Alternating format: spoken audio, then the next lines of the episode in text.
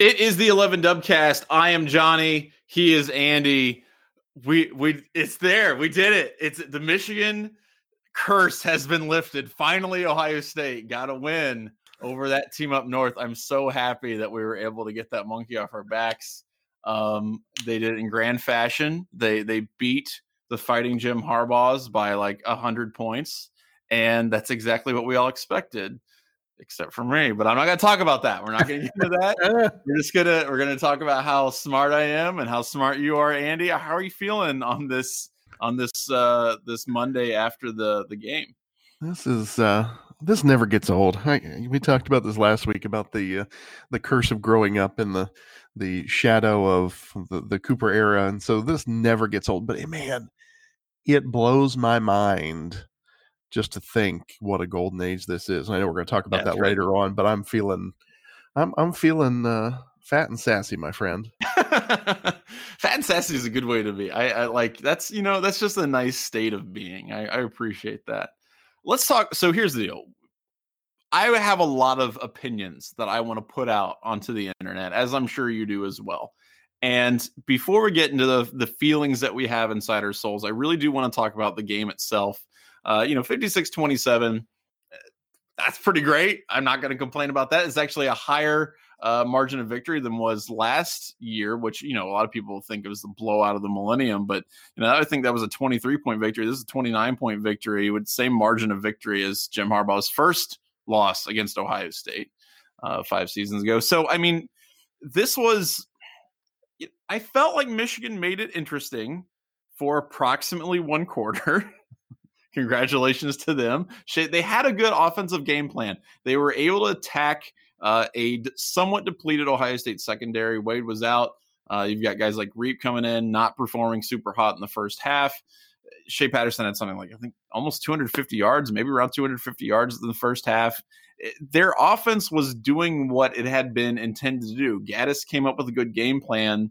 Uh, the problem was is that they had no answer whatsoever for J.K. Dobbins. And because Ohio State went into halftime with a 12 point lead, you felt like there was no way in hell Michigan was ever going to be able to surmount that because and this is something we'll get into a little bit later, but that talent disparity is just so wild. Was there ever any point, let's say Michigan at the very end of the first quarter, they make it uh, 13 14. It's a close game, one point game, separated only by a missed uh, extra point.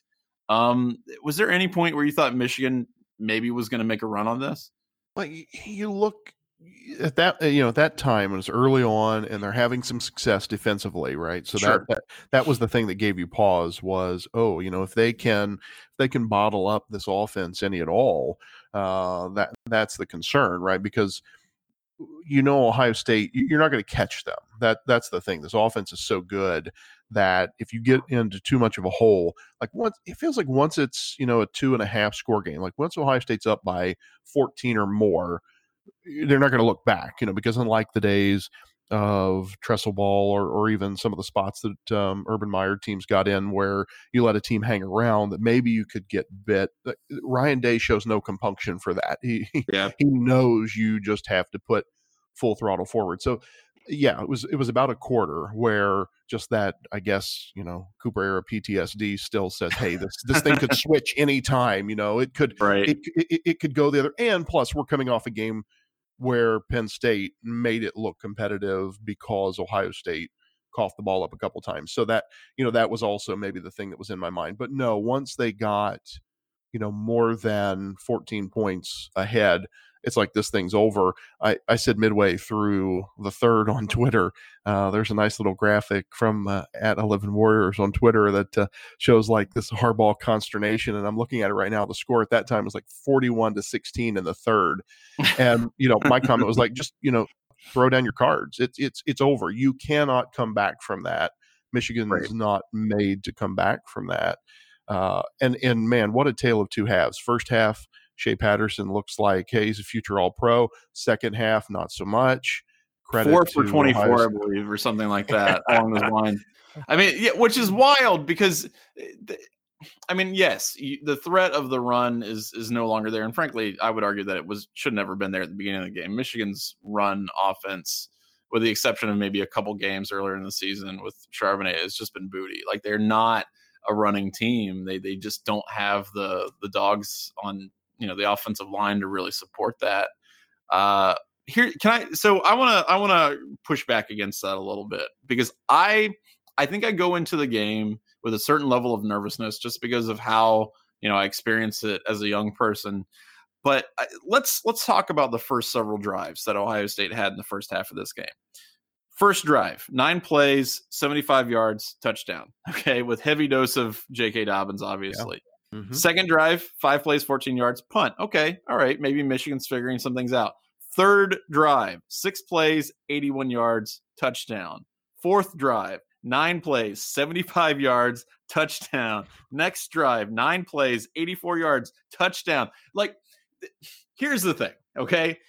I got the same kind of feeling, although not nearly the same amount of, you know, like excitement and anticipation, but I got the same kind of feeling as I did watching the Sugar Bowl against Alabama, which is these guys can't stop us. Yeah. Like, period. They have nothing. They have nothing that they can do to prevent what's happening. And I was like, look, Shea Patterson could throw for 500, 600 yards in this game. They have to outscore Ohio State.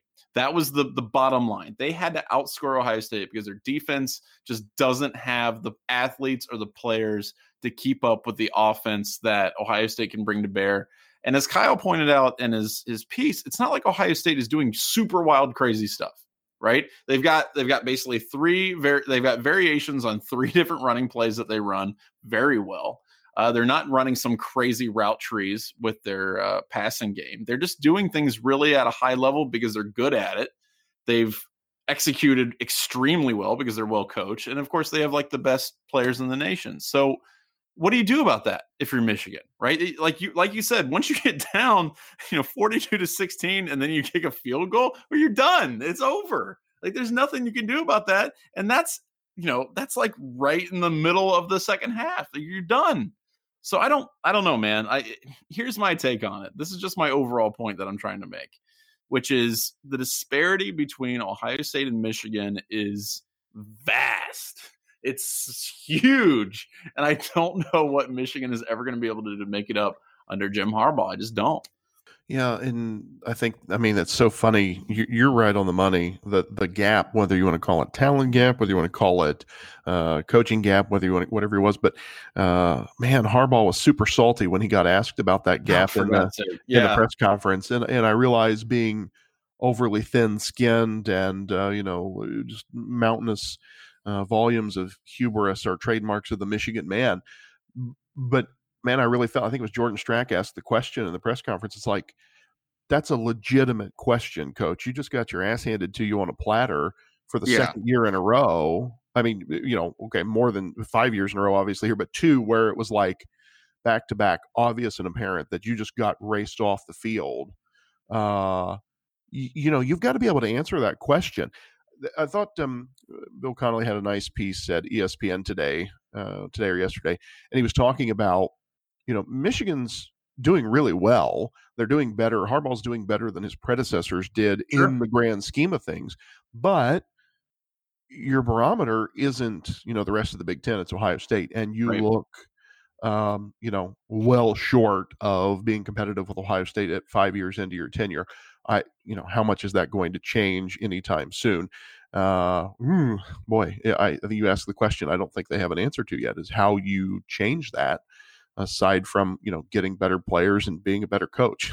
Right. You know, I mean, and that's and michigan is essentially like wisconsin at this point and, and that's and, and trending downward and that's really like that's a problem we can address in a, in a few minutes here. I do want to i want to shout out the ohio state players i don't want to dwell too much on michigan and their issues because justin fields who did not have a good first half i think he really struggled. I, I honestly think the the atmosphere the the stage overwhelmed him a little bit early on. He found his footing. He gets hurt, comes back in, throws a frozen rope, you know, 30 plus yards for a touchdown. Ended up with over 300 yards passing, which I did not predict uh, at the end of the first half, but came on really strong towards the end of the game. And of course, J.K. Dobbins, who was just dominant. I mean, this, this it's not the record. The all-time record is Carlos Hyde, I believe, in 2013. Um, but Dobbins was just, I mean, he this is a classic J.K. Dobbins game where you start out, okay, you're getting four or five yards a carry, and then it just kind of snowballs, and eventually you're like, okay, there's a 30 yarder coming up, and bang, that's exactly what happens. And he just he wears teams down because nobody wants to tackle this guy. It's not that he's you know the strongest dude in the world or the fastest dude in the world. He's just relentless, and eh, I've never seen that guy go down uh, with the first hit. I mean, like he he will try to do everything he can. Like obviously get hit behind the line of scrimmage or whatever, but he will do everything he can to fight through whatever tackles come his way. And I just re- I just really appreciate um, how relentless that dude is, how tough he is, because he just he doesn't stop. He just keeps going and going and going.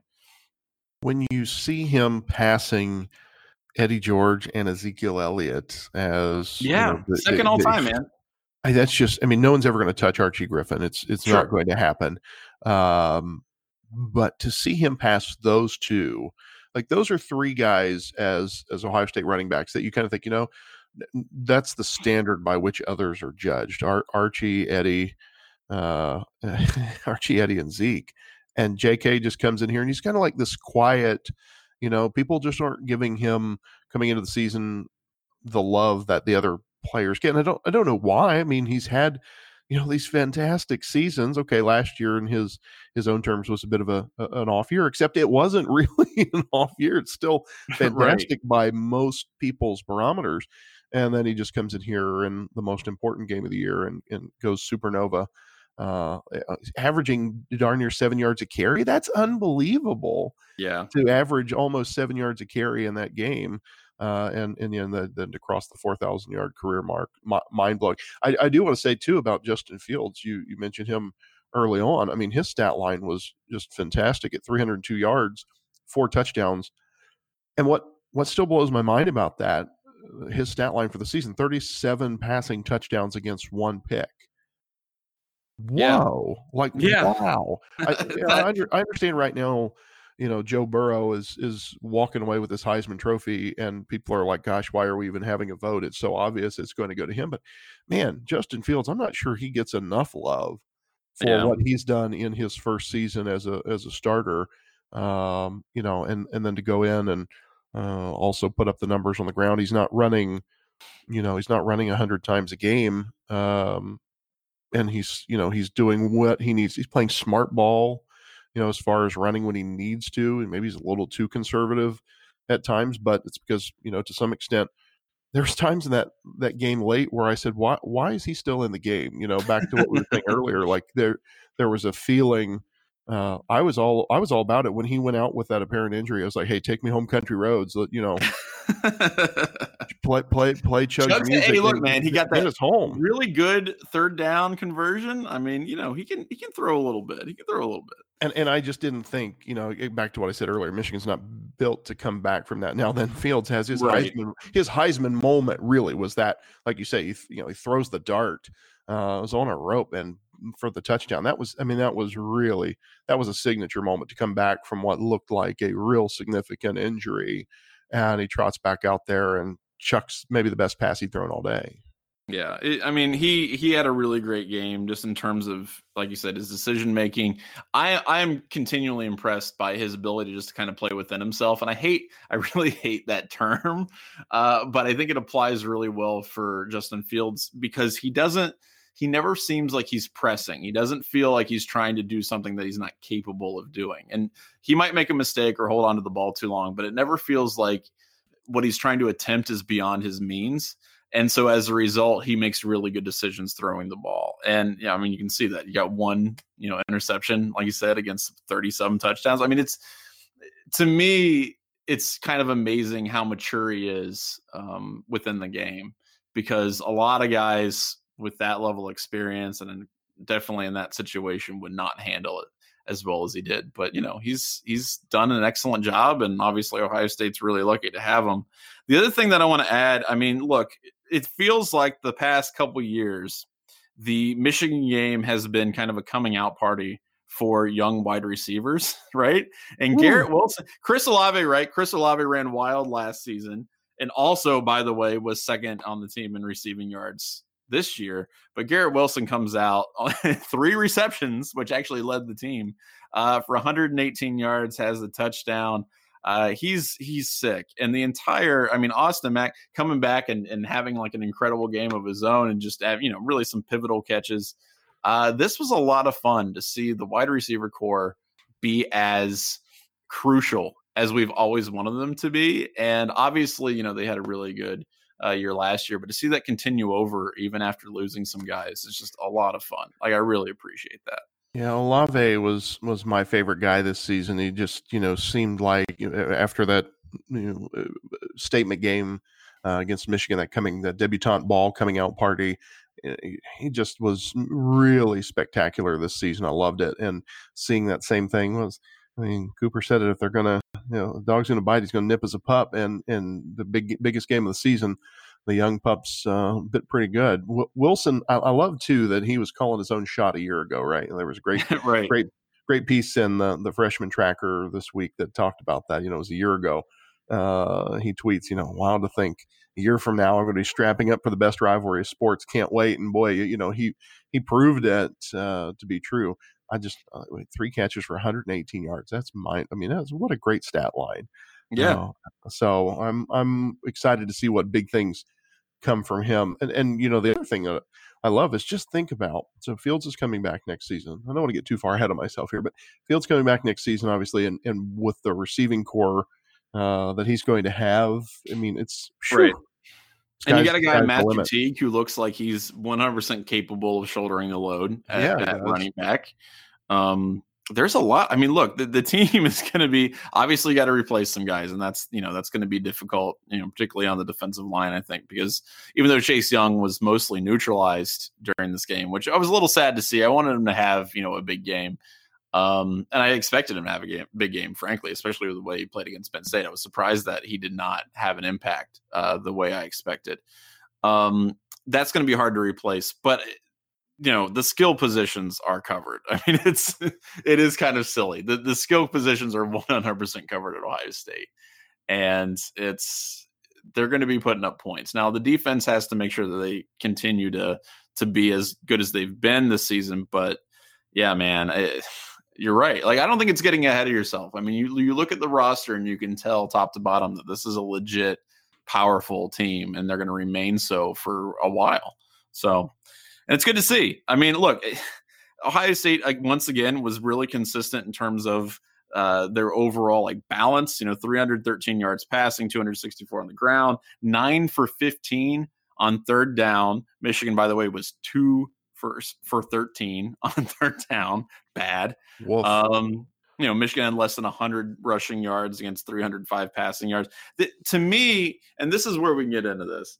To me, this is the I mean, obviously, you look at the scoreboard and you can see the disparity between the teams. But if you look at the box score and you can watch these games, you can see that there's one team that is leaning on a functional part of their system and hoping that will get them wins, and another team that all cylinders are firing and they don't have to worry about that because if something isn't going perfectly, they know they can rely on some other part of their team to kind of carry them through.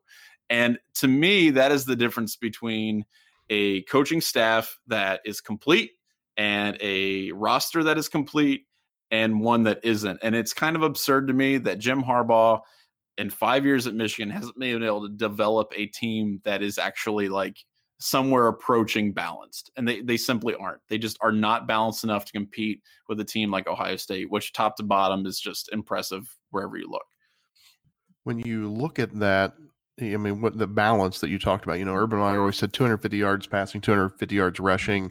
And then you you mentioned earlier Kyle Jones' film study this week was just excellent in talking yeah. about how Ohio State has this offensive identity, and it's you know it's not cutesy poo and it's not trickeration and it's not you know you, you don't have to be Mensa to figure out what they're doing on offense. They just do it at such a high level. And on the other hand, I mean you you've been saying this throughout the the season and the threat level you know the, the, the lack of identity yeah uh, at Michigan. I mean, that's a real problem. Like at least I mean, at like I mean, you compared them to Wisconsin earlier, but you, you, look at Wisconsin, you know what Wisconsin football is. You know, you look at Oklahoma, you know what Oklahoma football is. Like there's identity.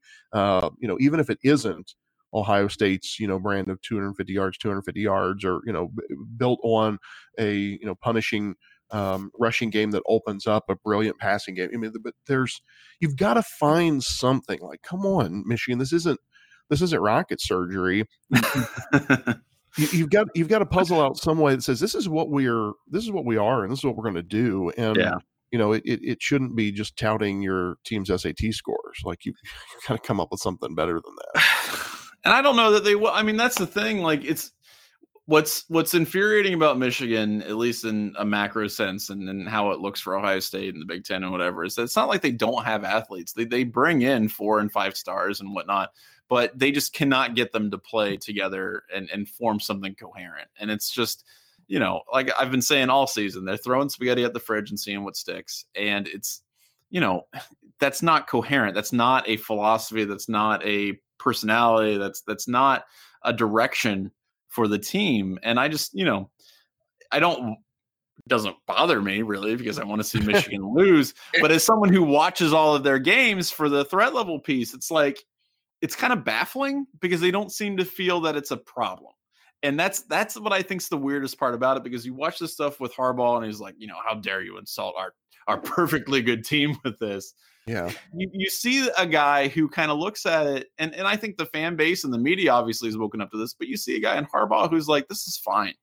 Like, this is okay. We don't need an identity. We will just eventually like outbelieve our opponents and oh, and win. And it, you, you can't do it against a team that's as talented as Ohio State is.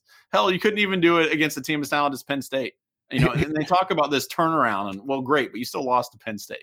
Okay. And here's what I want to say, Coach Harbaugh. Like, look, if you want to, you know, act in press conferences like Bill Belichick or Nick Saban, you got to start coaching like him. You know, right? And when you exactly. earn the right earn to be a complete jackass, then then fine. But until then, you know, eat your humble pie and answer the damn question. that's that's that's all I got for you, Coach. Because right yeah. now you sound like a spoiled man baby, uh, you know, uh, and and uh, you know, not answering for your relative sins, so to speak. Like, you know, man right. up, you're like, yeah, we we stunk today. oh, they played better today. Really, you think? Good, good so, call, coach. You lost by 30 at home on senior day. Yeah, yeah, they played better today. Good call. Yeah, and so you know the the level of I guess uh, angst among Michigan Twitter is pretty bad right now, and that's understandable. But you know, here's the thing: when and I actually when I was watching the game, and you know, there were some referee decisions that I'm sure that Michigan fans took exception to. Although I think for the most part they were pretty good during the game. My kind of you know perception of this is that okay, well, Michigan fans will blame this loss on the refs because the refs screwed them over and blah blah blah. And then as the game got more and more out of hand, I was like, wait a minute, that's probably not what they're going to rest their laurels on because they're going to realize that that's BS. Like you can't you can't credibly make that argument. So I was like, I don't know, I don't know what Michigan fans are going to do because really their their biggest pastime after the Ohio State game is to find some scapegoat that they can you know blame for the game. You know, the, the, the call, you know, the spot was short or the spot was bad or you know, uh, I don't know, like you know, Ohio State cheats and blah blah blah. And I was like, where, what direction are they going to go? Because I was really fascinated. What are they going to say to try to like claim that Ohio State only won by crook, right, instead of hook. So what what did they what did Ohio State do? And it wasn't paying off the refs. It wasn't, you know, uh, like figuring out their plays or doing something wonky. It was, of course, that Ohio State has simply, you know, bad academic standards and they fell into the trap. They fell into threat level Michigan. They th- fell into the lowest level of threat level because they can't stop talking about like that's their old standby, which is we're just too damn smart to play football. We're just too damn smart. And so, what I want to transit transition into before we can ask us anything and maybe you know wider college football stuff. Look, I didn't talk about this. I didn't talk about this in the threat level because I write the threat level on Sunday nights and I, I write it. I go to bed. I'm like, cool. All right, I'm done thinking about Michigan and I, I don't like calling out specific people typically on the dubcast, but I got to tell you something, man. There was a big shit storm on Twitter with uh, Brian over at MGoBlog posting his, you know, annual kind of decompression uh, of a loss after the game. And typically it's it's woe is me let's post some otters or the muppets or something and it's it's silly and it's fun and i'm fine with it I'm, I'm, look i'm not hating on that goofiness is great that's my you know stock and trade i have no problem with that but he also decided this year that he wanted to basically attack you know not just the intelligence of ohio state fans which is really part and parcel of the whole thing but he also wanted to say that, well, you know, Justin Fields is just a dummy who goes to online classes. He's an idiot. And all these other players are just kind of these, you know, chumps who go play for Ohio State for no real reason other than to get in the NFL and they don't get an education. But of course, are brave and noble noble athletes at, at Ann Arbor, you know, they're they're there for the right reasons. They're you know their general their general studies degrees are, are hard earned and they're they're gonna you know go on and do great things in the world after this. Um, here's the thing, and I, I was telling you this, and I'm sorry I'm kind of going on a rant here, but it's it's just something that's been pissing me off. I I talked to you about this, Andy, before we started recording. Here's the deal: if you, Brian Cook, want to just do away with being emotionally invested in college football and the game and, and Michigan and Ohio State, that's fine. That's great. I have no problem with that. Quit. Bye. I'll never have to hear from you again. But stop with the stupid, ridiculous rivalry crap. Because if you're done with the rivalry, if you're done with Michigan, Ohio State, cool, be done. I have no interest in any of your opinions after that. If you want to continue being invested in the rivalry and, and experiences the highs and the lows, and for you, obviously the mostly lows, if, if you want to continue doing that, then you can by all means talk about pooping in coolers and, and how dumb Ohio State fans are and how obviously our, our horrible degrees mean nothing uh, that's fine. That that'll be part of the rivalry. But if you're truly done and and you're gonna like take your ball and go home, then stop talking about anything else that goes along with it because it doesn't matter. I don't care. No one else should care. And frankly, from a guy who wrote a piece defending Frank Clark in the midst of talking about how you started a fight with a teenager, guess what? You don't get to claim a moral high ground anymore. Okay. So my point is if you want to stick with the rivalry, great continue that. That's that's awesome. I want to hear that. That that's part and parcel of what we do, right? As Ohio State and Michigan fans. But if you're truly done with the football part of it, you're done. I'm done. I don't care anymore. I really don't care. And neither should anyone else because your opinion means nothing. So pick a side, but otherwise don't just be a little baby and, and post dumb crap on the internet. That's my take on it. Sorry for the rant. I no. apologize, but not to Brian Cook. Yeah, I, I got to tell you this this whole thing, and and it's uh, it's not just Brian lashing out like an entitled man baby in in his post uh, about Fields, uh, but you know there's some people out there apparently taking shots at Joe Burrow uh, for taking online classes right. at LSU. Like a for one thing, dude's already got his degree from Ohio State, so he's getting an online master's at LSU. Whoop de friggin' do. But but two is somebody uh, you know myself here who did two master's degrees at two other Big Ten universities online. Um, you know what? Take a flying F at a rolling donut there, Paco, because uh, I'm I'm telling you, doing doing online coursework uh, while working a full time job, which one could extrapolate and say, you know, playing D1 college football is a lot like working a full time job. Uh, that kicked my hind parts on numerous occasions over the two years I was working on those yeah. degrees. So, you know, the fact that people are taking shots at Joey B and Justin Fields for their online classes, uh, you, you know, okay, boomer, as the kids say these days. like, I, I have no time for you in this nonsense. As far as it pertains to the rivalry and, and Brian here, you know, I'd have a lot more respect for somebody rolling in after 0 and 5 uh, with Harbaugh and saying fire everybody. I mean, I got to that point. right, with, right. I got that point with Ohio State's basketball program. You know, and and uh, as much as you know, I loved what Coach Matta had done. Um, I got into it on the Eleven Warriors boards a, a, couple times in my, my moderator days with people who were like, "Oh, you hate Ohio State because you don't love that." Matta. I'm like, I loved that Matta five years ago. You know, now it's time to start winning ball games again. Like, I I don't have a problem with that, but this like looking and casting about for whatever the latest excuse is, no, come on. And and better yet, on this deal with Michigan, uh, 21% of your roster this season is majoring in general studies. It's like, give me yeah. a break. And, oh, by the way, somebody pointed out on Twitter, Michigan was running spots during the game for their online MBA program. So, again, right.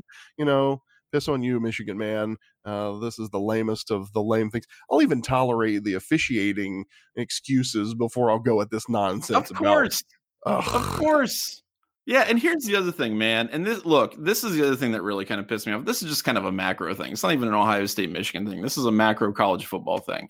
You know, look, you're going to claim that this, you know, what Ohio State does and how crappy it is of a university, which again, I don't feel like I need to clarify, but Ohio State's a really damn good school to go to. It I will I will praise its current classes for making my degree look much better, but it is a very difficult school to get into. Now, obviously, athletes have a different standard and whatnot, but it's not like these people not are all to hear it from them, Johnny. Not to hear it from them. Well, I know, and but here's here's what pisses me off, and this is what I this is the other thing that I think is really just kind of infuriating about this is that you know you're going to carry water for the NCAA and this mythical idea of the student athlete that the NCAA is trying to reinforce that we all know is bogus, right? Like, I don't think anybody is that naive, including Brian Cook, to believe that, you know, these student athletes at even places like Michigan are actually getting the full quote unquote college experience, like college academic experience. We're not that stupid. But for the purposes of this article that he lays out, you know, this, this, this screed, he wants to pretend that the NCAA is some bastion of like academic, you know, integrity, which it's not, and we know it's not. So let's stop pretending that even at Michigan, these these student athletes are getting this complete, you know, mythical experience as an you know an educated young person because that's not happening. And if you think that it is, if you think that Michigan is immune from boosters who are slipping $500 handshakes or you know people giving out shoes or people who you know take online classes and and you know are more for, focused on football than on their academics then i got a bridge to sell you and also i think it's incredibly naive for someone who's been in the blogging game the, the sports blogging game as long as he has to go ahead and you know just be all in on that particular argument because we both know it's bs so quit saying that ohio state is just this uniquely horrible place when we all know that the way the ncaa has this thing set up is disingenuous and wrong no matter what school you're at. So i'm sorry do i feel bad about you know chase young getting a loan and paying it off? No and i'm not going to feel bad and i don't think that cheapens anyone's you know, degree from Ohio State. I think that's ludicrous and dumb and stupid and really reaching for just a way to, you know, feel superior after a really crappy football loss, which apparently you claim that you don't care about anymore. So cool beats. You know, the and, thing that I love about this discussion about, uh, you know, Michigan's, uh, you know, supposed academic superiority over Ohio State. You know how many uh, academic All Americans Michigan's had in the last 10 years? I believe that's three. Is that th- is that correct? No, well, according to their media guide, that's a big fat zero over the last. Oh, zero. They have zero. Okay, wow, that's oh, unfortunate. Zol- Zoltan Mesko, 2009. You may remember Zoltan. Love uh, Zoltan. Uh, He's great. Yep, yep, yep. Hunting away and uh, fine student, apparently. 2009, according to their own media guide. Um, was the last one. And in fact, in the 2000s, he is the only one since 2000 to make first team. Now they did have in 04 and 05 a, a pair of second team uh, all academic all American selections. Uh, you know, the, the, and I believe Ohio State uh, has had a few more than that, including uh, safety Jordan Fuller. Uh, who was an academic All America last season, if, uh, if memory serves. And I'm pretty sure there have been quite a few. Yes, let me see here. One, two, three, four, five, six. I mean, six in the last five years, according to Ohio State's press release on Jordan yeah. Fuller. Gosh, that's fun. Isn't that yeah, fun? Jordan, right. And Jordan Fuller, a dude who has like, you know, plus three six. you know what I mean? Like a plus three six GPA. It's not like he, he's taking like uh, I think it was business marketing or logistics or something like that. He's not taking a puff piece. You got Harry Miller, who was a valedictorian of his class. I mean, it is it cheapens the very real academic accomplishments that these players are making. And yes, some of them are taking BS blow off classes because that's you know, they want to get in the NFL and they don't care. That's literally everywhere. It's dumb to assume otherwise. Uh, but I also think it's it's just insulting to the players that really are putting in you know really good academic work to really you know further themselves um, because you don't like the color of the uniform and it's stupid and it sucks. And you know, I I want to celebrate guys like Jordan Fuller and Harry Miller because they do kind of represent that ideal and it is possible, but it's also in the face of a you know a situation that the NCAA has kind of created and it's not it's not to say that they are doing it wrong if you're in it to try to get in the NFL someday. But that's just kind of the reality of the situation, and it doesn't cheapen, you know, an Ohio State degree or a Michigan degree or a Notre Dame degree or even like you know a, Mississippi State degree. Um, so I just like I said, I, I just think it's really silly. It's it's the most obvious stereotypical Michigan man thing to fall back on. Our SAT scores are better than yours. Our business school is higher ranked than yours. Like nobody cares. If if you're trying to separate from the rivalry. If you want to be part of the rivalry, fine, everything's fair game. But if you're saying you don't care about football anymore, good. I don't care about you anymore. Stop talking. Um, so that's entirely too much time devoted to Brian Cook and MGoBlog. I, I, I apologize for the rant but I just want people to understand like sports is supposed to be fun. It is. That that's I love sports. I love the Ohio State Michigan rivalry. Uh, but when you start taking a little too seriously and thinking of this this truly epic battle between good and evil that you actually believe in, you you got to stop. You have to stop. Just shut up about it, and and everybody will be happy. But you got to stop. Find another interest in life. Do something else because it's it's getting to your brain. You, your brain is is got worms in it, and you got to get them out. Um, so that's all I got to say about that. And look, this is a fun game, and Ohio State is going to go on to do fun things. We're going to Indy. Andy, how do you feel about the Wisconsin matchup? How do you feel about that rematch where we are going in and have to to play uh, the fighting Taylors again? You know, I think if you had asked me this, you know, even even a month, six weeks ago, I'd say, "Gosh, you know, it's it's tough to beat a team twice in the same season." You know, start sputtering out some some you know like cliches on that topic. However, comma Ohio State opened at an 18 point favorite. Ohio State has walked the dog on Wisconsin about 27 times in the Big Ten championship game. I think they're uh, seven and zero oh in their last seven uh, matchups against the Badgers. Actually. Yeah, I mean, and, and, and what makes me feel bad about saying this is that I really like Wisconsin as a university. Some of my favorite people in the world are Badgers.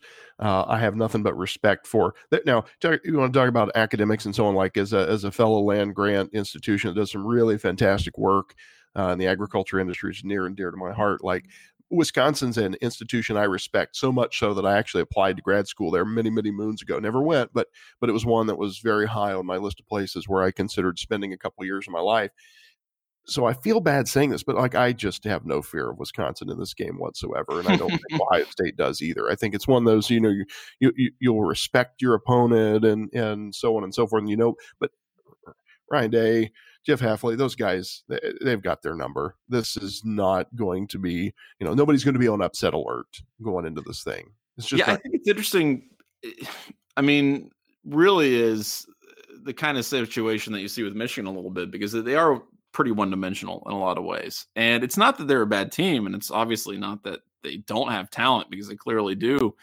But I, you know, the problem is is that they just simply don't have the kind of depth that Ohio State does at the various positions. And I, I think the line shifted a little bit. It's not like 16 and a half for Ohio State. That's still ridiculous. That's still a huge uh, favorite. I, you know, it's interesting about Wisconsin. Wisconsin has a really uh, the history between Ohio State and Wisconsin in terms of what that matchup has meant for Ohio State, you know, and, and going forward and and you know just historically is kind of interesting recently because obviously Wisconsin was the recipient of several beatdowns that have benefited Ohio State quite a bit. Um, but I don't know that they feel that Ohio State is like a huge rival. I think they kind of just shrug their shoulders there, like, yeah, that sucks. Like they're not, you know what I mean? Like it doesn't feel like there's a whole lot of heat coming from Madison. They it doesn't seem like they're like super high on you know, beating Ohio State. I mean, you, you said you got friends. Are they are they kind of chomping at the bit to have another shot at the Buckeyes? I, not that I've not that I've seen yet, uh, and and in fact, it was kind of interesting. You know, I think going into the first game, some of my my friends and, and clients and colleagues that uh, are are either in Madison or did their studies there, you know, I think they felt like they had a they had a chance. You know, and it was early enough sure. in the season the first time. You know, they felt like there was, and you know, coming out of it, it was kind of I don't want to say they were demoralized, but I mean, I think they maybe shell shocked was was the right word. It just you know, Ohio State does what Ohio State has done in recent memory with Wisconsin is like take a you know an all world running back and make him look average. I mean, that's what Ohio State's done the last three or four times Wisconsin's met, where you have these you know sort of yeah. like all pro type running backs who are who are putting up you know video game type numbers and they just totally shut them down. And then you realize, okay, that's what you that's that's all you got. That's what you hang your hat on, and that's pretty good for ten games out of the season. But you know, Ohio State is so well balanced. This is the other thing that's interesting about Wisconsin compared to, you know, say Michigan, for example. Like Michigan's defense when you look at like the advanced analytics you know you, you get tired of hearing me talk about sp plus but um, you know michigan's defense was significantly better than its offense. Um, wisconsin's much more balanced you know rankings wise they're both um, both their offense and defense are in the top 15 in sp plus. The, the challenge that they face is ohio state's offense and defense are both in the top four. The other right. piece of their puzzle is ohio state special teams are in the top 20 uh, their special teams are number 87. So, yeah. you know, Ohio State's doing things and we've got some of the best kickers in the country, both, uh, you know, field goal and, and punting, you know, not that we're going to do a whole heck of a lot of that, um, but special teams wise, you know, so you have this Ohio State team that is firing in all cylinders in every phase of the phase, phase of the game. Uh, it seems like every player at every position uh, is a potential draft pick or at least, you know, a blue chipper and Wisconsin just isn't, and and that's you know that's okay. I mean, they're ten and two; they're a really good football team, right? But yeah, of course. I say this is. I mean, I don't think it is a stretch to say this may be the best Ohio State team of my lifetime. Like I don't, I don't feel like I'm just being super over the top with hyperbole when I say that. I, you know, I I kind of disagree on that. I, I think the the talent wise, uh, you know 2014 2015 i mean just the sheer amount of nfl talent that they put into the league is just really ridiculous. I, I think top to bottom those teams were stacked in terms of um, you know players a little bit more than this one might be. I, I just think right now what you've got is an incredibly efficient team. And you know obviously you've got some some world beaters on the defensive line and you've got really solid guys in the secondary. I just to me the reason why i'm not concerned about the Wisconsin matchup on the 7th is mostly because I, you know, I just don't have faith in guys like Jack Coan. You know what I mean? Like, and, yeah. and it's not like he's a bad player. I mean, he's a decent player. But one of my favorite statistics, or at least one I think the funniest statistics in this game, is that Coan only has like like 300 some yards fewer passing than uh, Justin Fields, but it's also because he's had to play the entirety of like every game. Right. you know what I mean? Like, yeah. and it's it, it's it's it's goofy because you look at these stats, like, okay, these these two, you know, aside from the touchdowns, these two quarterbacks are relatively even, and it's because you know Justin Fields doesn't throw in the fourth quarter like ever. So it just it's funny to me because on paper, you know, you look ESPN for example has like that head to head stuff and it's like okay, Jack Coan's got 2309 yards, Justin Fields got 2654, Taylor's got, you know, 1761 yards rushing, JK Dobbins 1657. All right, we got some we got some matched equally matched players here. You know, the best receiver is uh, Quintez Cephus, he's got 720 yards. Chris Olave's got 705. This is going to be a matchup for the millennium. And you know, you you actually watch the games and you realize, oh, none of these guys for Ohio State played in the second half of any of their games. Like so all, just, hardly. Yeah, and that's really what the I think that's what the difference is, and that's probably why Ohio State is a two touchdown plus favorite. I don't want to say you know crazy things can't happen because obviously crazy things have happened in reverse with Mich- or with Wisconsin and Ohio State. Um, but I just don't think Wisconsin has the dogs to do it. And if Ohio State gets out early, it's going to be a Michigan situation. They're not built to come back. Um, so look, Ohio State put up 14 points in every quarter against Michigan. If something similar happens to that in the first half against Wisconsin, lights out. Forget it. You're done. Um, because um, Wisconsin's not coming back from that.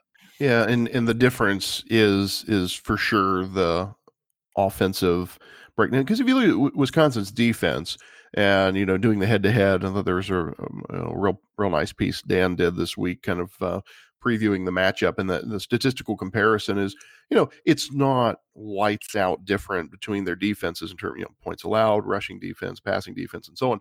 Wisconsin's top ten in literally every category. Ohio mm-hmm. State's top five in literally every category. But you know we're not talking about fifteen and twenty paces apart but then when you get into the offense, that's where it's that's where it's much much different, right? So Yeah. Ohio State's top five in almost every category, um, and and Wisconsin just isn't. You know, their third down conversions, their their best um, you know indicator in, in those different uh, statistical categories. You know, throw the stats out and all that and so on, but I I just don't see this as being a super competitive game um, for Wisconsin. Maybe maybe I'll be wrong, um, but I, but I don't see it happening. And you know, the other thing is after watching Wisconsin just mutilate the Gophers. Uh, you know, it's kind of a reminder of what a bloodbath that game might have been if Minnesota had, had come into this game. Like, it's just, I think that there were a lot of people who were like, oh, it'd be kind of interesting to see Ohio State versus Minnesota. We talked about it as a staff. Like, it'd be more interesting, I think, to see. Oh, sure. Yeah, we want to see that boat rowed. I mean, come on.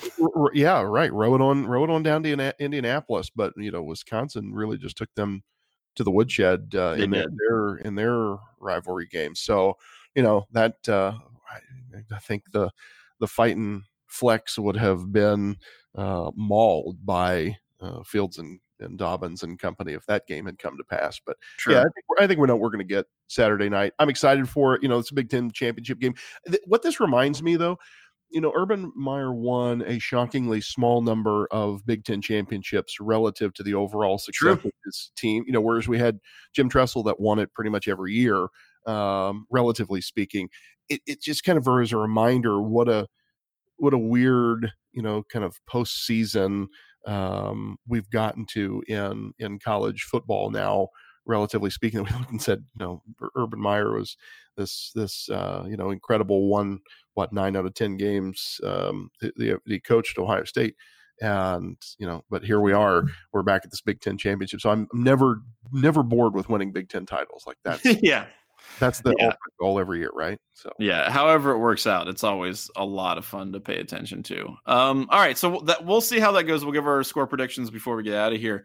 Uh, but next is Ask Us Anything, and remember, Ask Us Anything and the Dubcast are both sponsored by the Dry Goods Store uh, at 11warriors.com, drygoods.11warriors.com. Obviously, it's getting a little bit colder. I'm always going to plug the winter hat favorite item but of course we've got the you know win november sh- uh, sweatshirts which really you can wear in any month let's be honest um so this is Ask Us Anything. You can ask us anything by sending us questions to dubcast at 11warriors.com or at 11dubcast on Twitter. This one's from Jimmy.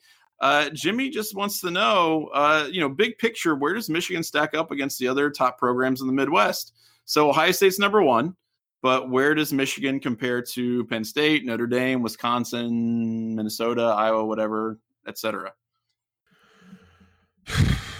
I think Uh, they're behind all of those that he listed. Not he listed Penn State, Notre Dame, and Wisconsin. They're behind all three of those teams. Yeah, I mean, I, might- I might, I might put them a, a, a touch of ahead of Wisconsin just on general principles because, you know, of all the stuff that Michigan men hang on to, like there is something Sure, to be said for the tradition and the academic prestige and you know all that sort of thing. They have, they have this an infuriatingly catchy fight song, you know, things It's like this. great. So I, so I might, Pageantries, the pageantry and history of Michigan is fantastic. It's Yes. great. yeah, it- I Problem mean, is that as, as maddeningly so. Kevin pointed out, yeah. the three favorite seasons. This is the best tweet, by the way, the entire weekend. The three favorite seasons of the Michigan man uh, is 1997, next season, and any season before 1950, and that is 100 percent correct. That is so true. So, you know, yeah, I mean, I would for sure put because here's the thing, you know, when you start stacking up Notre Dame and, and Penn State, uh, number one, I'd say Penn State at least has given Ohio State a ball game over the past five seasons. You know, they're they're at least Penn State has made the Buckeye sweat on occasion, right? So Sure. uh, I gotta gotta give the nod. And I'll, I'll say this: James Franklin, he's made a believer of me because when he came in, I was like, okay, here's another, you know, kind of um, uh, you know, big talker, uh, big recruiter, but maybe they don't really know what they're doing on the. He he's walked the the walk. I'll, I'll give that Yeah. guy credit. I thought he was all sizzle and no steak, all hat no cattle. And you know, I think it'll be a sad thing if he flutters off to. Saw there were some rumors this week that he was interested in the Florida State job, and I have no idea what he uh, would take so that so at all.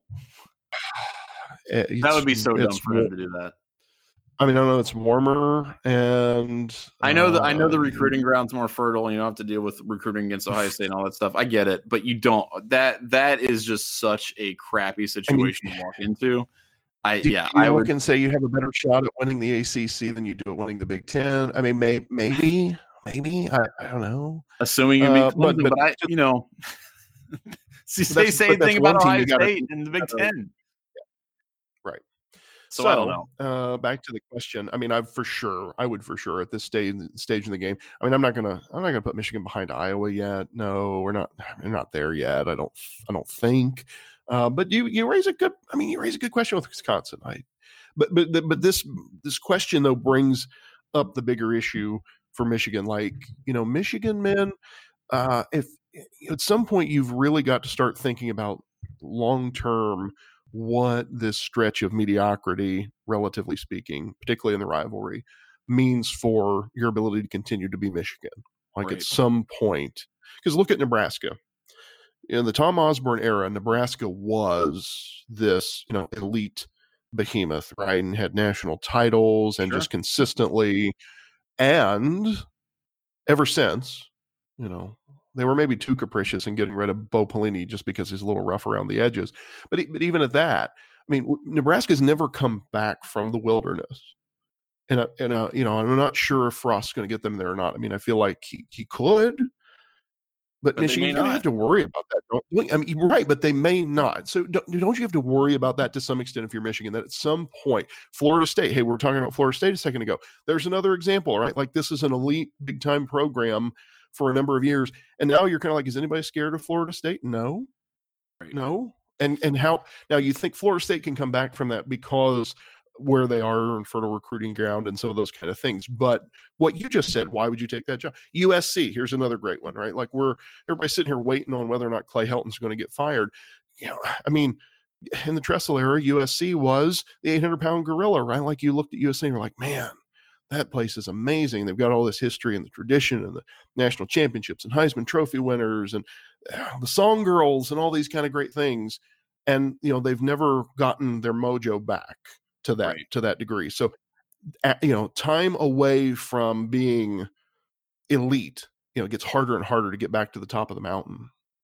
Yeah, and that's and that's really the thing. Eh, a lot of this is about momentum and finding the right coach. And look, Alabama, Alabama was garbage, right, in the late '90s, early 2000s. They found a coach that could turn it around, but I think a lot of it is just like opportunity and also uh, institutional advantages, and I don't think Michigan has really a lot of those at all. Like you're, if you're in the South, you're going to have a more fertile recruiting ground. You're going to have more player people who are playing football. You're going to have better recruits in general.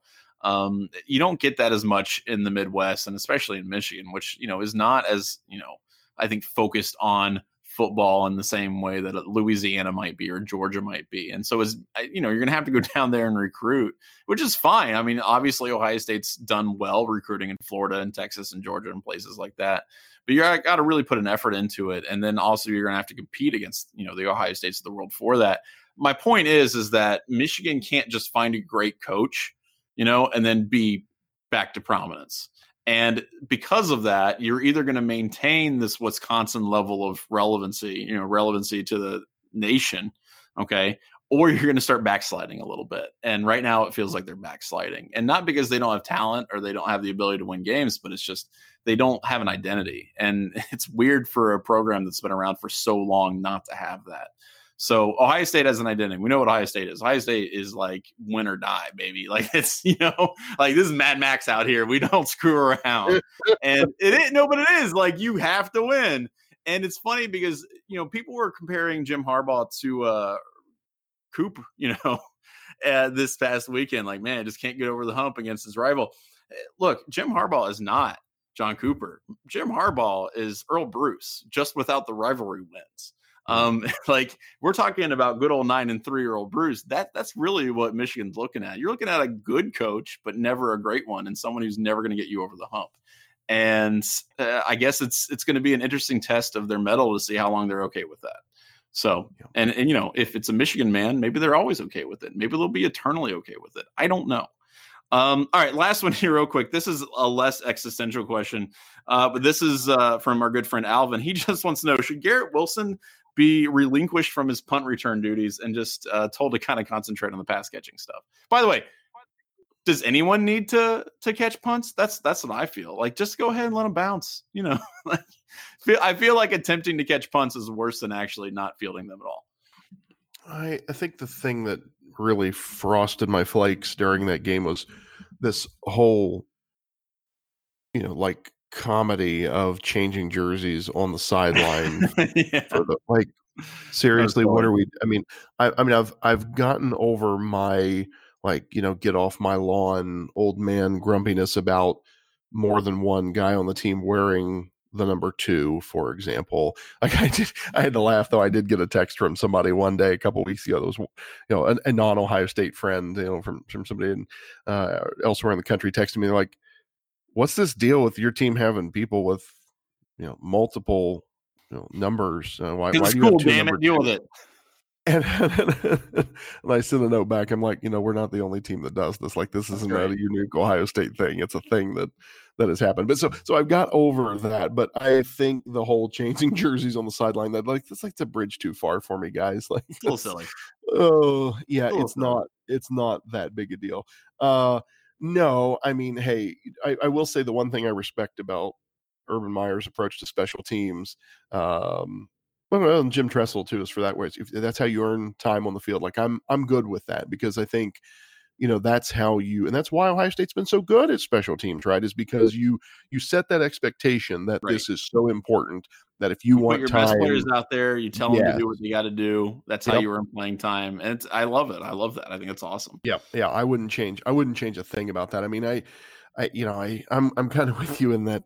Uh, I, I don't like I don't like having this like sitting on a you know a little bubble here. Like, are they gonna are they gonna feel the pun? Are they gonna muff it? Are they gonna?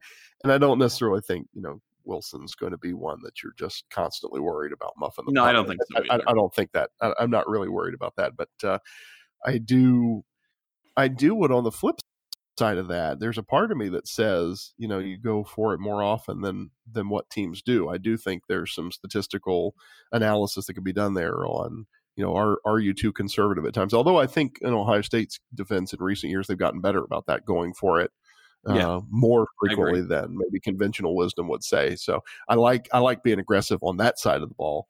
Uh, maybe more so than on the other. It'd be nice yeah. to see one break off a return. Like you, you don't see that as much, right? Uh, uh you really last don't. time we saw Ohio State break off a return for a touchdown? It's it's been a hot minute. Yeah, it has, and it, you you really got to have a special player for that. And, and so, you know, a lot of it's about field position. I understand that, but I don't know. I mean, it's it's just kind of funny that that's the the real butt clenching part of Ohio State, yeah, right, the Ohio right. State football watching experience, right? Like you get okay, we're cool on third and twenty. That we'll get that, but fielding a punt, let's let's all hold hands and hope it goes okay. Um, so anyway, that's Ask Us Anything. Thank you for sending those questions and continue to do so. Last thing before we get out of here, what is your prediction for the Wisconsin game? So last time these two teams met, uh, final score was thirty-eight to seven. I don't think it'll be that close. I think, I think we're going to see something more along the lines of like 42-7, 49-7. I mean, you know, Wisconsin probably gets some points on the board. I won't say it's going to be a shutout, but hey, you know what? 59 to 0 has happened. So uh, you know, I I think I think the shutout under the lights is is a real possibility. But but I'll say my official my official pick would be 42 42 7. Gotcha. I, you know, look, I'm I'm not that optimistic. I think Ohio State will put up roughly that many points. I think it'll be something like 38, 42 uh, points. Um, but I think Wisconsin, you know, they're gonna they're gonna go for broke. I mean, they have no reason not to. And again, their best player is to be their workhorse. But you know, they might break one. Coan, look, Coan has the ability to throw for some yards. So I think you might see something more like 42 17, 42 14 along those lines. But I, am with you. I think Ohio State has their number, and um, I think pretty much everybody knows it. So obviously, hopefully that's the way it works out. Obviously, stranger things have happened. I'm not discounting something really wild or goofy happening. You never know, especially in the Big Ten championship game. Um, and things have gone a little too good so far with Ohio State this year, which makes me suspicious, as always so we'll see how that works out. But uh, I'm excited, and and we'll be talking about it right after uh, the Big Ten championship, which hopefully hopefully will result in Ryan Day's first. So I'm excited about it, and we'll see you next week. So until then, I'm Johnny. I'm Andy, and talk to you next time.